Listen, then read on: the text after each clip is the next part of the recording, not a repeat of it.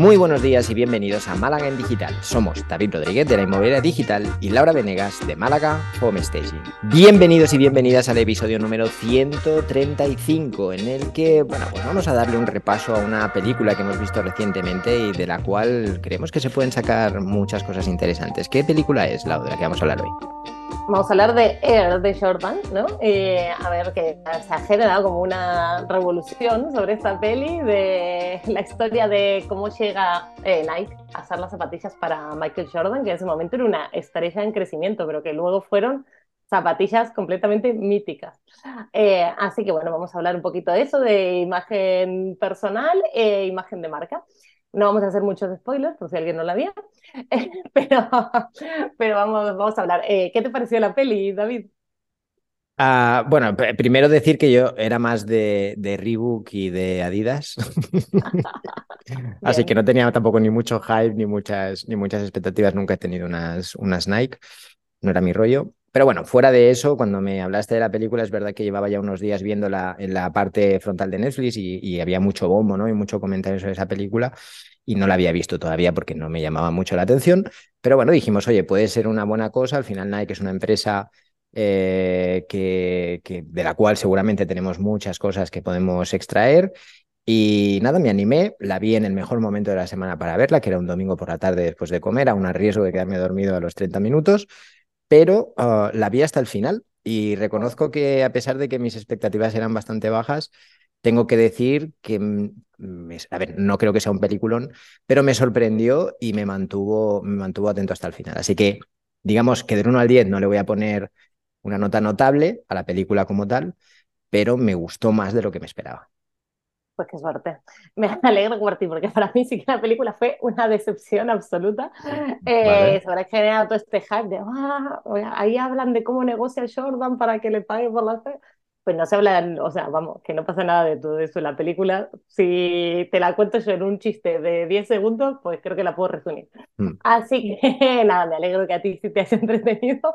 Para mí no es... Esa es la palabra, me, entretuvo, sí, sí, sí, correcto. Claro, claro, exacto. Eh, para mí, bueno, fue una película que pasará sin demasiada gloria.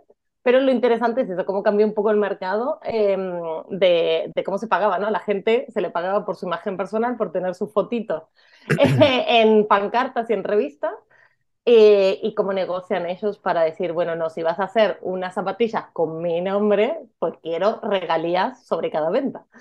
Y, y, ahí lo importante de que Jordan quizás no era una persona súper conocida en ese momento, de hecho todavía ni siquiera jugaba en la NBA, y, y como aún así pudo abrir terreno y ahora yo creo que ya pasa mucho más. Bueno, de hecho hay colaboraciones, etcétera, etcétera, o sea que hay muchísimas más ventajas.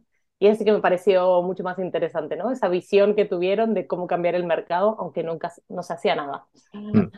A ver, yo creo que hay muchas, ah, no diré lecciones, pero sí puntos que me parecen interesantes de la película y a veces, y seguramente serán puntos que dirás, ah, pues tampoco tienen como demasiada relevancia, sobre todo con los temas que solemos hablar, ¿no?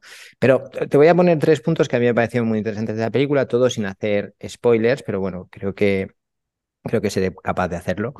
Eh, uno de ellos es Escucha a tu madre, ¿vale? Eh, creo que ese, eso es algo que yo aprendí muy rápido con, con mi primer emprendimiento, yo cuando tenía veintipico años y monté mi primera agencia inmobiliaria. Y, de verdad, creo que es un buen consejo en la mayoría de los casos, no siempre, pero en la mayoría de los casos, y es escucha, escucha a tu madre, haz caso a tu madre, déjate guiar un poquito por tu madre. Eh, probablemente sea la persona en el mundo que más va a mirar por tu bien y, los consejos que te va a dar como mínimo a ser sinceros, aunque no tengan idea de negocios. Esa sería la primera lección o primer, primera enseñanza que, que valoraría de esa película. Y luego también la, el concepto de apuesta, ¿no? Porque lo que tú dices es cierto. En ese momento, pues Jordan no era para nada una apuesta segura. Al final, obviamente, esto es una carrera donde el primero que llega es el primero que tiene más posibilidades de ganar. Pero es verdad que hay que jugársela y en este caso hay mucho de presentimiento, hay una parte de conocimiento, ¿no? Para poder hacer esas previsiones, pero luego también esa parte emocional de decir, tengo ese pálpito, eh, voy a por todas, que además viene de una persona que se supone que ha fracasado tremendamente antes, o sea que esos pálpitos no, en la mayoría de los casos no han salido bien, pero que esta sí. No, no voy a decir que nos tengamos que dejar llevar por nuestros pálpitos y nuestras, nuestras emociones en este campo, pero sí que es verdad que al menos hay una constancia, se mantiene fiel a lo que cree y, oye, tardará 10 veces, 15 veces, 20 veces, 30 veces, pero al final la clava, ¿no? Eso es cierto, eso es cierto, eso es cierto. Y bueno, ¿cuál es la tercera? ¿Qué te quedas? La tercera, eh, al final, es una, y está muy relacionado con la primera. Cuando tú estás negociando, al final tiene que haber una ganancia por las dos partes y yo creo que en esta película queda más que evidente, ¿no? no, no el que busca solamente la, el beneficio empresarial y no pone el esfuerzo en decir, oye, ¿qué estoy dispuesto? No, no qué es lo que quiero conseguir, sino qué estoy dispuesto a perder o qué estoy dispuesto a dejar de ganar para conseguir que tengamos un acuerdo. Creo que es algo que también se debería fundamentar, en lo que se debería fundamentar más cualquier tipo de negociación y me da la sensación que también por la experiencia que yo tengo, hay determinados sectores, determinados profesionales que a veces se olvidan de esto y, cuando estás negociando se deja entrever, y la gente no somos tonta, o, al menos en la mayoría, al menos los que compramos en esa marca de, en esas tiendas de, electrodomésticos y demás, no somos tan tontos. Te das cuenta de que lo que se está buscando es el beneficio mayor para una de las partes, ¿no? Y para eso, pues utilizan mentira, manipulación, discursos que repiten una y otra vez. Entonces llega alguien que lo conoce, sabe esa estrategia, se aprovecha, la utiliza en su favor y está más dispuesto a perder para al final que haya un acuerdo bueno para las dos partes. Y esto creo que es una buena estrategia de venta que funciona más en el largo plazo de manera más consistente. Lo otro, pues, es buscar el pelotazo y, bueno, pues eh, es, más difícil conseguirlo. Lo interesante, sobre todo, de, de, que era algo distinto, ¿no? Era, no, no, no, esto no se hace, no se hace y esto no mm. lo vemos mucho, muchas veces en, en nuevas ideas. Esto no se hace, ¿vale? Pues no se hace, pero tampoco eh, por lo que parecía, tampoco iba a haber un jugador como Jordan. Ahora también es muy fácil decir, ah, ¿cómo no se le iban a ofrecer? ¿Qué le pasó a Adidas? ¿Que no le ofreció esto? ¿O qué pasó con otras marcas que no le ofreció?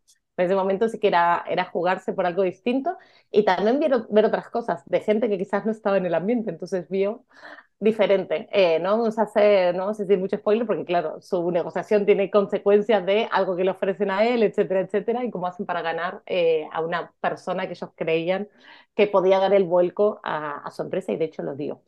Eh, ¿no? lo, que, lo que se esperaba facturar y lo que fue en realidad fue una locura. Perdón, que yo tampoco soy muy de, de las Nike, supongo que porque entre que soy mujer que era bastante pequeña en esa época, tal, pero seguro que si le pregunto a mi hermano, eh, sí que las quería y la, o las tuvo o lo que sea, que fue algo que cambió, que cambió la vida. Pero a mí me parece eso más interesante, como luego lo acompañó a lo largo de su trayectoria, que eso no entra en la, en la peli, y cómo se generó esa relación realmente de por vida. Mm. De, de marca-persona, que a veces vamos viendo eh, gente cambiando de marca. También lo veíamos en la peli de Netflix, ¿no? Como había ciertas marcas que uno asocia, ciertas caras que uno asocia a esa marca eh, y cómo las acompañan durante toda la vida. Entonces también del otro lado hay que saber elegir bien, porque si Nike hubiera hecho alguna metida de pata, él hubiera quedado también pegado, ¿no? Es como, como van así. Así que me gusta que se asocien esas dos, imagen y persona o marca persona, completamente diferentes y que estén medianamente alineadas en valores y lo que ofrecen. Es muy importante. Eh, por eso te comentaba que considero que hay una parte interesante en, en los valores que les mueven a los dos, en, en, esa negociación que les lleva a encontrar un punto en el que ambos se ven beneficiados y donde entra la figura también de la persona que más asesora al, al jugador. Estoy intentando medir mucho las palabras para no, para no saltar, ¿eh? Eh, de manera que no está viendo el beneficio inmediato sino que lo que me da la sensación que buscan es quién está más dispuesto a comprometerse para una relación a largo plazo en la que ambos pues, se beneficien y, generen eh, dinero y, generen una, algo más que un simple contrato temporal, ¿no? Y es un juego, es, es, lo que decimos siempre. Al final esto es un juego, a veces se gana, la mayoría de veces se pierde, pero cuando ganas, pues eh, si has esperado el tiempo oportuno y has, has dado los pasos correctos, ganas de verdad. Bueno, eso de esperar es lo que vemos mucho ahora, ¿no? En redes sociales, que cualquier persona con X cantidad de seguidores, pues ya te, te contactan marcas que si esto, que si aquello, y el peligro que tiene de, que, de creer eso, voy a vivir de Instagram y me manden lo que me manden y te hago una publicidad de shampoo, eh, de comida para perros y de cualquier cosa. Entonces también mm. eh, cómo se está desvalorizando un poco la, lo que es la marca personal, eh, un poco por, por este uso, sobreuso, o es que hay directamente personas donde no puedes ver su feed porque es todo publicidad. Ya es la motivación. Y, de las cosas sí, más disparatadas, claro, una cosa es no sé, antes lo que se decía, soy embajadora de Marco porque me he visto de esta manera o porque uso tal mm. producto y tal.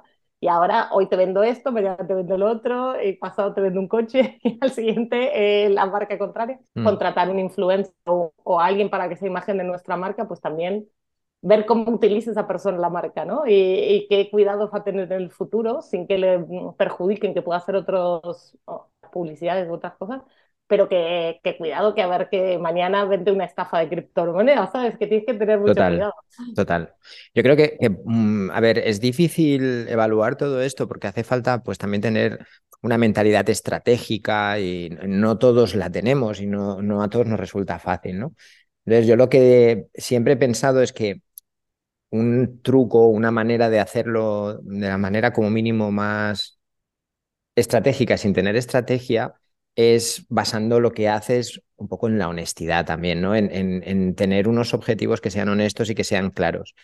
Y es verdad que en un inicio, al menos daba esa sensación, muchos de estos influencers creaban un contenido que les gustaba crear y eso les llevaba finalmente a que una marca se identificaba con ese contenido, con esa manera de comunicar y pues le ofrecía una, una colaboración y se convertía en embajador, ¿no? Lo que tú decías.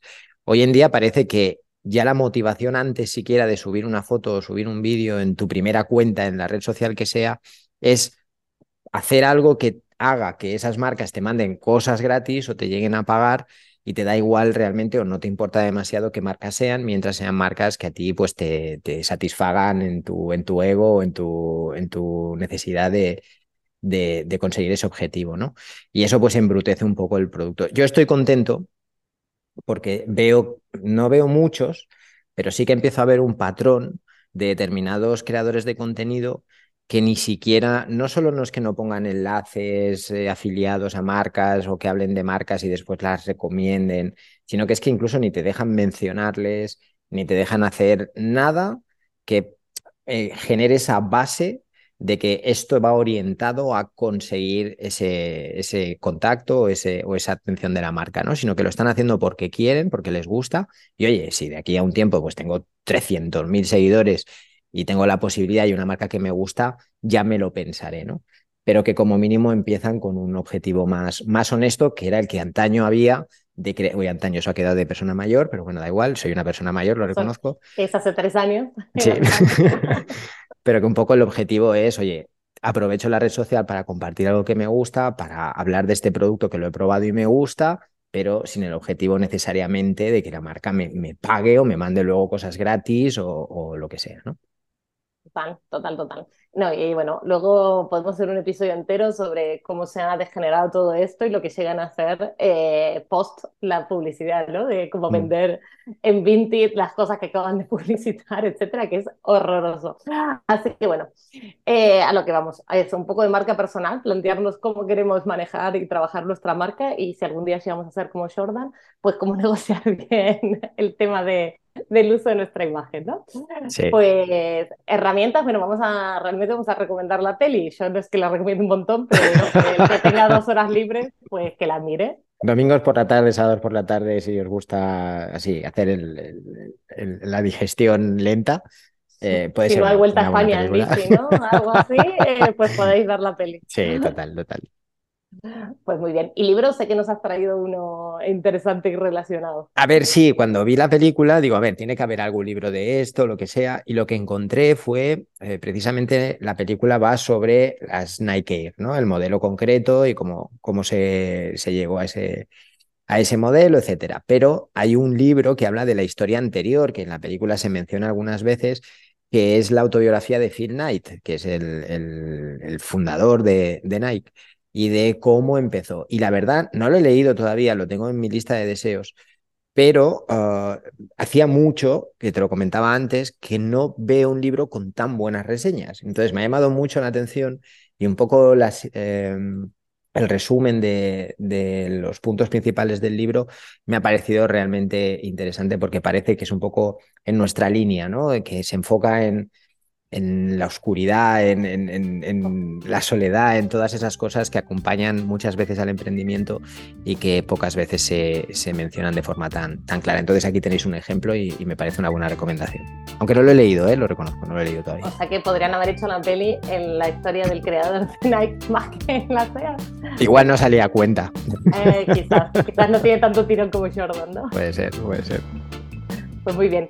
Muchas gracias, David. Muchas gracias a todos por acompañarnos en nuestras reuniones de cada semana. Si te ha gustado el podcast, nos puedes dejar tus comentarios y likes. Y no te olvides darle a suscribir. Si tienes alguna sugerencia, nuestro email es málagaendigital.gmail.com. Buena semana. Que tengáis una feliz semana, familia.